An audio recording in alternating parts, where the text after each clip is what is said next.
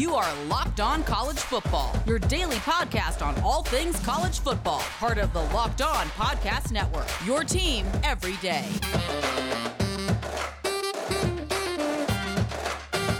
You're listening to Locked On College Football. It's your Tuesday host. I'm Zac Blackerby of Locked On Auburn, joined by Isaiah Hole of Locked On Wolverines and Wolverines Wire. How you doing, man?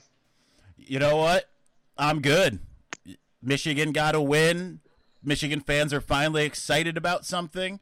Big Ten fans, uh, about half of them are excited about something. The other half, looking at you, Penn State, Michigan State, not happy about things at all. Looking Yeah, at you, yeah. Iowa. a lot of lot of craziness. College football went full tilt on us on Saturday. So we're going to talk about the biggest stories in college football. Of course, uh, Isaiah hit on a bunch of them briefly just now. The Big Ten's back. Lane Kiffin is being Lane Kiffin as he is fined by the SEC. Florida is finally practicing again after like two weeks off due to COVID concerns. And is there a new contender for the Heisman Trophy? So we'll get to all that. First things first, man. Let's kind of go micro on this. Uh, you finally, uh, finally, as a as a beat writer of a Big Ten school, you finally got the opportunity to cover some uh, some football. Yeah, it was really surreal. I've I've been as a fan. I was a part of the largest crowd watching a football game at the time. It got that that got beat out when uh, Tennessee played. Uh, was it Virginia Tech uh, at um, that racetrack at Bristol? Yeah, But- Bristol. Yeah, But for as far as Michigan's concerned, I was a part of the largest crowd watching a football game. Uh, and then this last weekend, I was a part of the smallest group watching a Michigan football game in person in a hundred years, over a hundred years. So that was surreal, right? But I mean, it's just good to finally have something to to cover. I do miss the dual TV setup, laying in bed, getting to watch a bunch of other stuff, but you know, it, it's nothing better than actually being live, active, and uh, watching the team that you've been covering forever actually Yeah. get to be out on the field. Well, what what uh, what were some of your takeaways for this Michigan team? They uh, they got a squad that can compete this year. I mean, if they don't win the next ten college football playoffs, it's a disappointment. Um, I, I think that that's uh, that's pretty evident. Um, that this is assuming Joe Milton finds ten years of eligibility, right? Um, I mean, I, I, they are what I thought they were. Not to sound like uh, Denny Green, but uh, like they they are exactly who I thought they were. Really, like the defense was good, but eh, you know had some trouble. You know, a little bit of trouble intermittently with Minnesota. Uh, the offense was worlds better. I mean, this is exactly what I anticipated, and I know that that's not what the national narrative had been. The national narrative was Michigan can't win games like this. Michigan's never under Harbaugh going to be whatever. And I, I mean, we we joke right as uh, on, in the Michigan beat because every time that Michigan wins a game like this, guess what? It's no longer a big game that they won. And then the next time that they face, like when they play Wisconsin, they're going to be like, "Oh, this is a type of game Michigan can't win," even though Michigan beats Wisconsin literally every other year. And then they'll win it, and then they'll they'll be the same thing when they get to Penn State, and then it, it's just going to repeat. And then the, the weird thing is that's going to happen is we're going to get to Ohio State, assuming Michigan's pretty good still, and who knows what'll happen against Wisconsin or Penn State or even Indiana. We'll get to Ohio State, and the national media will be like, "This is the year that Jim Harbaugh figures it out against Ohio State," and then they'll lose, and then the cycle will continue to repeat, and then suddenly they're gonna struggle to beat Rutgers in the eyes of many national media people. Well, to be fair, I mean, in the year of 2020, it's nice to kind of see some normalcy return. That's true. Although Michigan having a like a dynamic leader at quarterback, the way Yeah. that Joe Milton looked, I mean, that's the least normal thing that could happen. So it's uh, slightly bizarro, most like a mostly normal with a like a pinch of bizarro. what? No Shea Patterson leadership for you? That didn't do it for you? Uh, Listen, I like Shea Patterson. I'm a Shea Patterson apologist. Joe Milton's just next level. Yeah, And- no, there's a difference there for sure. As far as other teams going on in the Big Ten, I mean, you, you mentioned a bunch of them uh, in, in the open there, Isaiah. I think um, I think Penn State's the biggest one. We'll hold that one till uh, to last. But uh, who else stood out to you in the Big Ten? Well, Wisconsin definitely did. Uh, I thought Wisconsin was the most impressive, to be honest, with Graham Mertz. Now, RIP, because Graham Mertz tested positive for COVID, Yeah. And so did his. So so he's no, quarterback number two.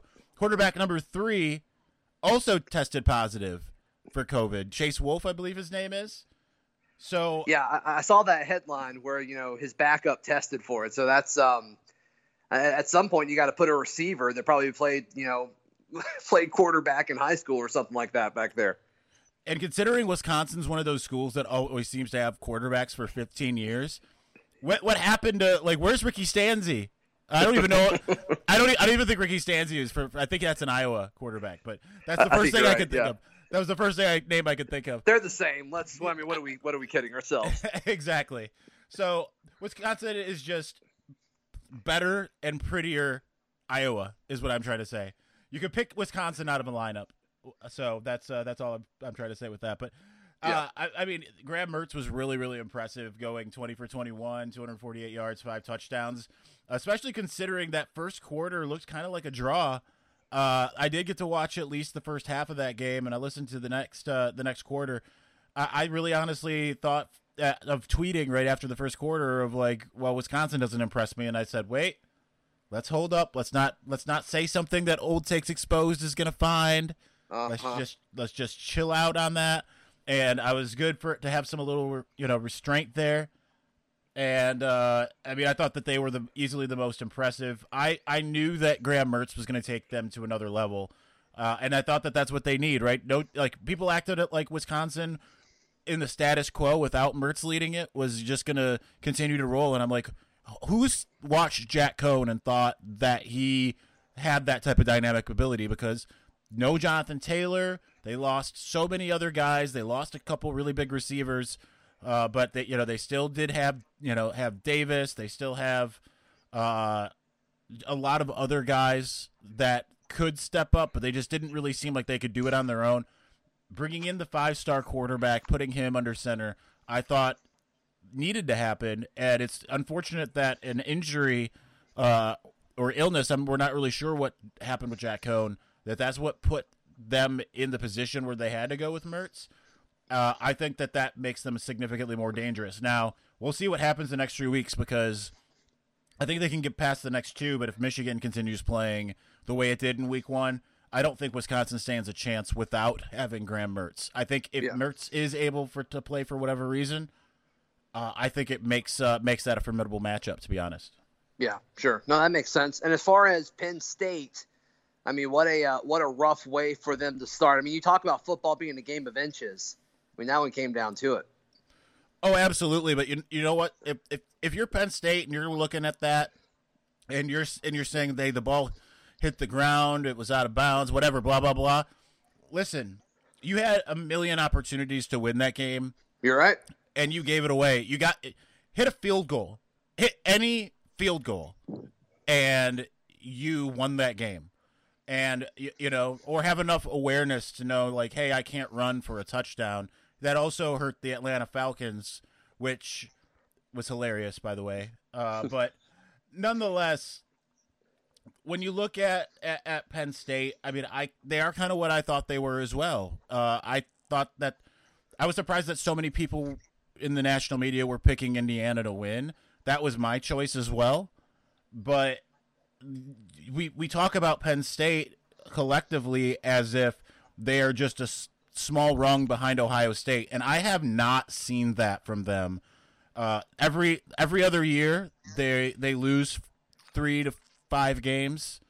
every other year, they're they're pretty terrible, and they they lost so much. You know, you you, you lose KJ Hamler, you lose yeah. Yetur Gross Matos, you lose Micah Parsons. How on earth would you think that they were suddenly going to take a step forward? They weren't. Yeah, I kind of see Penn State as you know I just kind of being an outsider SEC guy looking at the Big Ten. It's Ohio State, Michigan, and Wisconsin, and then it's like we've got to lump somebody else in there. And Penn State's way more entertaining to watch than Wisconsin is. So let's kind of like you know will them to be good. I think you can kind of see a similar situation in the SEC with like Florida or Auburn, where it's like traditionally it's Alabama, Georgia, and LSU, and it's like well, let's kind of will one of these other teams in there because every now and then they may can get a quarterback, you know, some kind of awesome talent and kind of thrust themselves into that situation. Penn State kind of seems to be the same to me, where it's like if they have the dudes every three or four years, you know, every two or three recruiting, uh, recruiting cycles, there's like, oh, okay, that makes sense. Um, but yeah, I mean, you mentioned all the guys they lost, and then Micah Parsons opting out. I mean, that's a big deal. Exactly, and you know what they. I, I, I do think that they are a part of that four because it seems like them and Michigan trade every other year uh, yeah. as to who's going to be the better team. Uh, but Penn State always gets this benefit of the doubt, and I James Franklin gets the benefit of the doubt, and he's always made really bad coaching decisions, uh, and you saw that again. And I, I, just knew that the talent wasn't quite at the level that it uh, it had been. Uh, so it's wait till next year, Penn State. You still can salvage some of it, but you're probably staring down the barrel of 0 and 2 this year. Yeah, you're probably right. You're probably right. Zac Blackerby, Isaiah Hole with you. Hey, want to give some love to our friends at rockauto.com. Isaiah, I know you saved a ton of money using rockauto.com. Oh, I absolutely have. You know, it, uh, I've saved thousands of dollars using rockauto.com when my old Cadillac had issues with its timing belts uh, time and time again. Twice I, I went to rockauto.com, spent a couple hundred dollars instead of a couple thousand, uh, and you know what? It's it's everything. You can get everything you need from brake parts to tail lamps to new carpet. Whatever you need, you can get it at rockauto.com. It's a family owned business. It's been uh, operating online for 20 plus years. I'm telling you, rockauto.com is the place to go when you need auto parts. Uh, it's absolutely life saving if you're in a situation where you need to spend a little bit less money and you can you can you know what they don't change their prices you can go from uh, getting this economy version, or you can go to getting the the actual retail version, or you can get something even better. That's the great thing about it all. So I am telling you, RockAuto.com, amazing selection, reliably low prices, all the par- uh, parts your car will ever need. RockAuto.com. Do you ever feel like you're always on? These days, everything is go, go, go. Well, there's only one beer out there that's literally made to chill and that's Coors Light. It's, uh, I mean, it is the official beer of chilling and watching your favorite team on Saturdays and sports in general. Um, I cracked open a few Coors Lights over uh, this past weekend and um, highly encourage you to do so as well. Coors Brewing Company, Golden, Colorado. It is the beer that is cold lagered, cold filtered, and cold packaged, literally made to chill. Coors Light is the one I choose when I need to unwind. So that's when uh, so when you want to hit reset, reach for the beer that's made to chill. Get Coors Light in the new look delivered straight to your door at get.coorslight.com. Celebrate responsibly. So I think my favorite story from this past weekend, and I may be a little biased because Auburn is involved with this, but Lane Kiffin, head coach of Ole Miss, gets fined, and I don't know if Lane Kiffin's loved everywhere or if it's just in the South because that's kind of where he, most of his stops have been. I Isaiah. love him. Okay, I, I, yeah, good, good, good, good. Um, and so uh, he he kind of went to social media and um, was complaining about the SEC officiating, not doing anything, not reviewing this call where they kicked off the Auburn returner Shaun Shivers I think it clearly touched his finger in the slow mo replay. You can see his finger kind of bend back when the ball bounces past him, and it lands in the end zone. The refs blow the whistle, and then Ole Miss runs down and lands on the football. And Lane Kiffin thought it should have been a touchdown. It certainly looked like it should have been a touchdown. And there's also kind of some added drama here because you know we talked about the weird backward spike thing that Auburn quarterback Bo Nix did a few weeks ago against Arkansas. And then the uh, the SEC officials blew the whistle too early before anybody could jump on it. So kind of these two weird plays, but um, he uh, he kind of went out and said, "Hey, the SEC blew it," and then the SEC came out and said, "Hey, we blew it." Also, we're fining Lane Kiffin twenty five thousand dollars. So Lane Kiffin, being the king of petty that he is, which I absolutely love um, he's trying to figure out, you know, how he can pay twenty five thousand dollars in pennies, and he like tweets out the video of, you know, uh, the, this guy like paying this twenty five hundred dollar fine in pennies, and he's like, I need two and a half million pennies, people, and I think that is absolutely hilarious. I also saw the picture that he posted from the boat with his kid, saying like he, he he's worried about his college fund. I, I can I can I share a quick Lane Kiffin story? Uh, I, I will always say yes to that question. So I weirdly I have Lane Kiffin's. Uh, I actually have his phone number. Okay. Believe it or not, and so I uh, there were rumors before Michigan hired Josh Gattis. There there was starting to be that buzz that hey Michigan's going to look for a new offensive coordinator, and the rumors started settling pretty heavily up here in Ann Arbor on Lane Kiffin. Okay. Listen, I didn't think that they were true. I mean, he's the head coach of FAU. It seemed like he was going to take another head coaching job, not step back and be an offensive coordinator somewhere else. But I know that he's got a friendly relationship with Jim Harbaugh, so I, I this is probably not something I should share, but I'm going to. So I reached out to Lane and said, "Hey, did you text him or call him?" I texted him. Okay. And I was like, "Hey, you know, I I don't know if you remember who I am, but I just wanted to check. Here's what the rumors are, off the record, on the record, whatever you want. What you know, is, is there any veracity to this?" He responded in less than ten seconds, saying in all caps, "Hell no."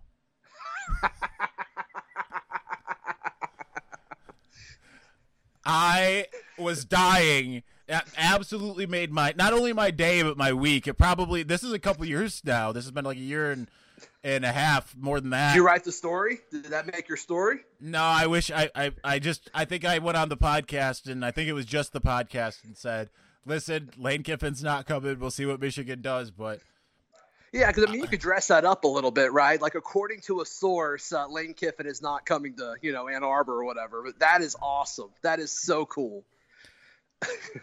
I mean, he's everything we want him to be. Yeah, you know, and, and it, the majority of the Auburn fan base wants uh, Gus Malzahn fired, and I'm like, if that happens, please call Lane Kiffin. Please, please, please call Lane Kiffin. I think that would be um, that would be awesome. Listen, because if you're not any good, you'll at least be fun. Right. That's totally, you know, and that's supposedly what all this is about, right? Isn't that why we do all this? Exactly. Yeah, that's that's at least what they say anyway. So, all right, yeah, wanted to wanted to mention that. I didn't realize you had a Lane Kiffin story, so that's that's fantastic. All right, we'll wrap up uh, today's uh, Locked On College Football in just a moment. Coming up. So Isaiah, Florida is practicing for the first time in like two weeks. Mullen won't say who's available and who's not. They play Missouri this Saturday. Missouri has kind of turned into this popular upset pick over the Florida Gators. One, because I think Missouri's offense is a little bit better than we thought, and Florida's defense is kind of suspect. And then you, you haven't practiced in pretty much two weeks. So, I mean, it's going to have an impact, right? I mean, it very well could. I, I, I, think it's funny because Florida, of all schools, listen, they have one in the loss column from Texas A&M. Texas A&M might be end up being the second best team, uh, in at least in the uh, SEC West, uh, yeah. behind only Alabama. But I, I think it's it's hilarious because that Florida is not getting the benefit of the doubt because people have been all over Florida's jock uh, ever since Dan Mullen got there, as if as if kind of the same thing as what people do with Penn State up in in the Midwest from a national perspective that's kind of what they do with Florida. Uh, not, I mean, not Georgia, who's just a perennial choke job, but we we always act like Florida is like you know it's the, the the same thing as like Texas. Like it's always Florida's back. Florida's back. Now Florida's better than Texas, I think, but I mean I still think that it's going to be Florida's game to lose, regardless of the fact that they haven't been able to practice. They're still Florida. They do have a lot of talent. Their defense might be suspect, but they still have so much more talent than Mizzou. Uh, but Mizzou is obviously riding some momentum. Who would have thought that after four games that they'd be two and two? Uh, Lord knows I didn't. Yeah, no, I, I'm right there with you. I'm right there with you. So that'll be interesting, and then it's going to be interesting to see how Florida fans react if they lose to Missouri. I mean, losing to Missouri is a big deal. Like they stink. So whenever uh, whenever that happens, it's always kind of fun to see different fan bases respond to that. Doesn't happen a lot because Missouri loses pretty much everything, but um, yeah, that's worth watching for sure. It could, it could be worse though. You could lose to Rutgers. Uh, that's true. That is true. There's always Rutgers. Um, I guess last thing uh, we we kind of scheduled or planned to talk about today. Mac Jones is um, looking really, really good. Obviously, he loses Jerry Jeudy, the guy I kind of think's the best receiver in all of college football. It appears he, he is out for the year. So it's going to be interesting to see um, how Mac Jones responds losing that kind of option in the passing game. But he's starting to get some first round draft buzz. He's starting to get some Heisman buzz. Do you buy it? Absolutely. I mean, listen, with without the the Big Ten being in it with one game, because I'm looking at the the scoring offense for the for what's going on here. Uh, Ohio State and Michigan are one and two, but I mean they played one game. Alabama with four games under its belt is number three, so they they would be the number one otherwise with five games under their belt, scoring 48.4 points a game. They're ahead of Clemson, who's played six games, 48.2. Uh, I mean, just and Clemson dropped a 70 burger in one of those too. Exactly. They're number three overall in passing offense. They would be number two if Nevada wasn't chilling there. Uh, so, listen, without Jaylen Waddle, yeah, it's going to be a little bit more of a, it's going to be a little bit more of an uphill climb.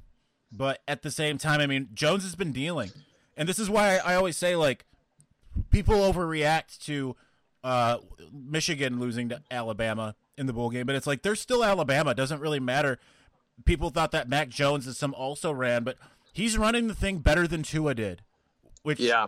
tells you something, man. Like they they are just rocking and rolling, and this guy is very well could have a Joe Burrow type year, uh, which I think is really impressive. You look at that at passing. He's number three in passing. Would be number two again without Carson Strong from Nevada in there. Uh, but when it comes to completion percentage, uh, again, take away the uh, take away the one game guys, right? Because Justin Fields, Graham Mertz, Adrian Martinez, those numbers aren't sustainable. You're not gonna right. you're not gonna miss one throw every game. Mac Jones is passing at 78.8% after five games. Joe Burrow last year was a 76.3 passer, which I thought was an unattainable number. Mac Jones is playing even better. Yeah, and I mean, you look at the defenses in the SEC this year, all but about two of them really stink. And Alabama's defense isn't great. They've got the talent, but they're giving up points left and right. And so he's going to be in situations where he's going to have to score a bunch of points. So I think it's kind of set up for Mac Jones to succeed. Um, I'm curious to see, though, like, I mean, can he do anything to surpass Trevor Lawrence? I don't know. I don't know. I mean, just with the name Trevor Lawrence and, you know, just kind of what he did this offseason as far as igniting all of the college football players, the D1 players to say, hey, we want to play. I don't know how you don't give it to Trevor Lawrence, but I think Mac is going to make a run at it. And of course, it's going to be interesting to see how some of the Big Ten guys like Justin Fields, how um how the Heisman voters kind of view that situation as far as less games starting later in the year and all that. So it's going to be fun to see. It's going to be a more interesting Heisman campaign than I think it normally is. So I'm looking forward to that. Yeah, absolutely. And I think Trevor still deserves it regardless. I think, listen, you're going to look at it as a single year best of award. With Trevor, the fact that he hasn't won it yet, they're going to look at it as a cumulative. I mean, as long as he keeps doing what he's doing, it's a cumulative for him. Uh, and he would deserve it because he's deserved it really any of the last two years. The problem is last year you had Joe Burrow, the year before. Uh, I mean, you had a bunch of guys that very well much deserved it. So it's just kind of like giving it to the guy who very well could have gotten it any of those other years had there not been another worldly talent sitting right there. Isaiah, where can people find you and hear you, bud? Uh, they can find me at Isaiah Hole on any social media platform, Locked On Wolverines podcast wise, or Wolverines Wired at usatoday.com. I'm on Twitter at Z Blackerby, Locked On Auburn, available every day wherever you get your podcast.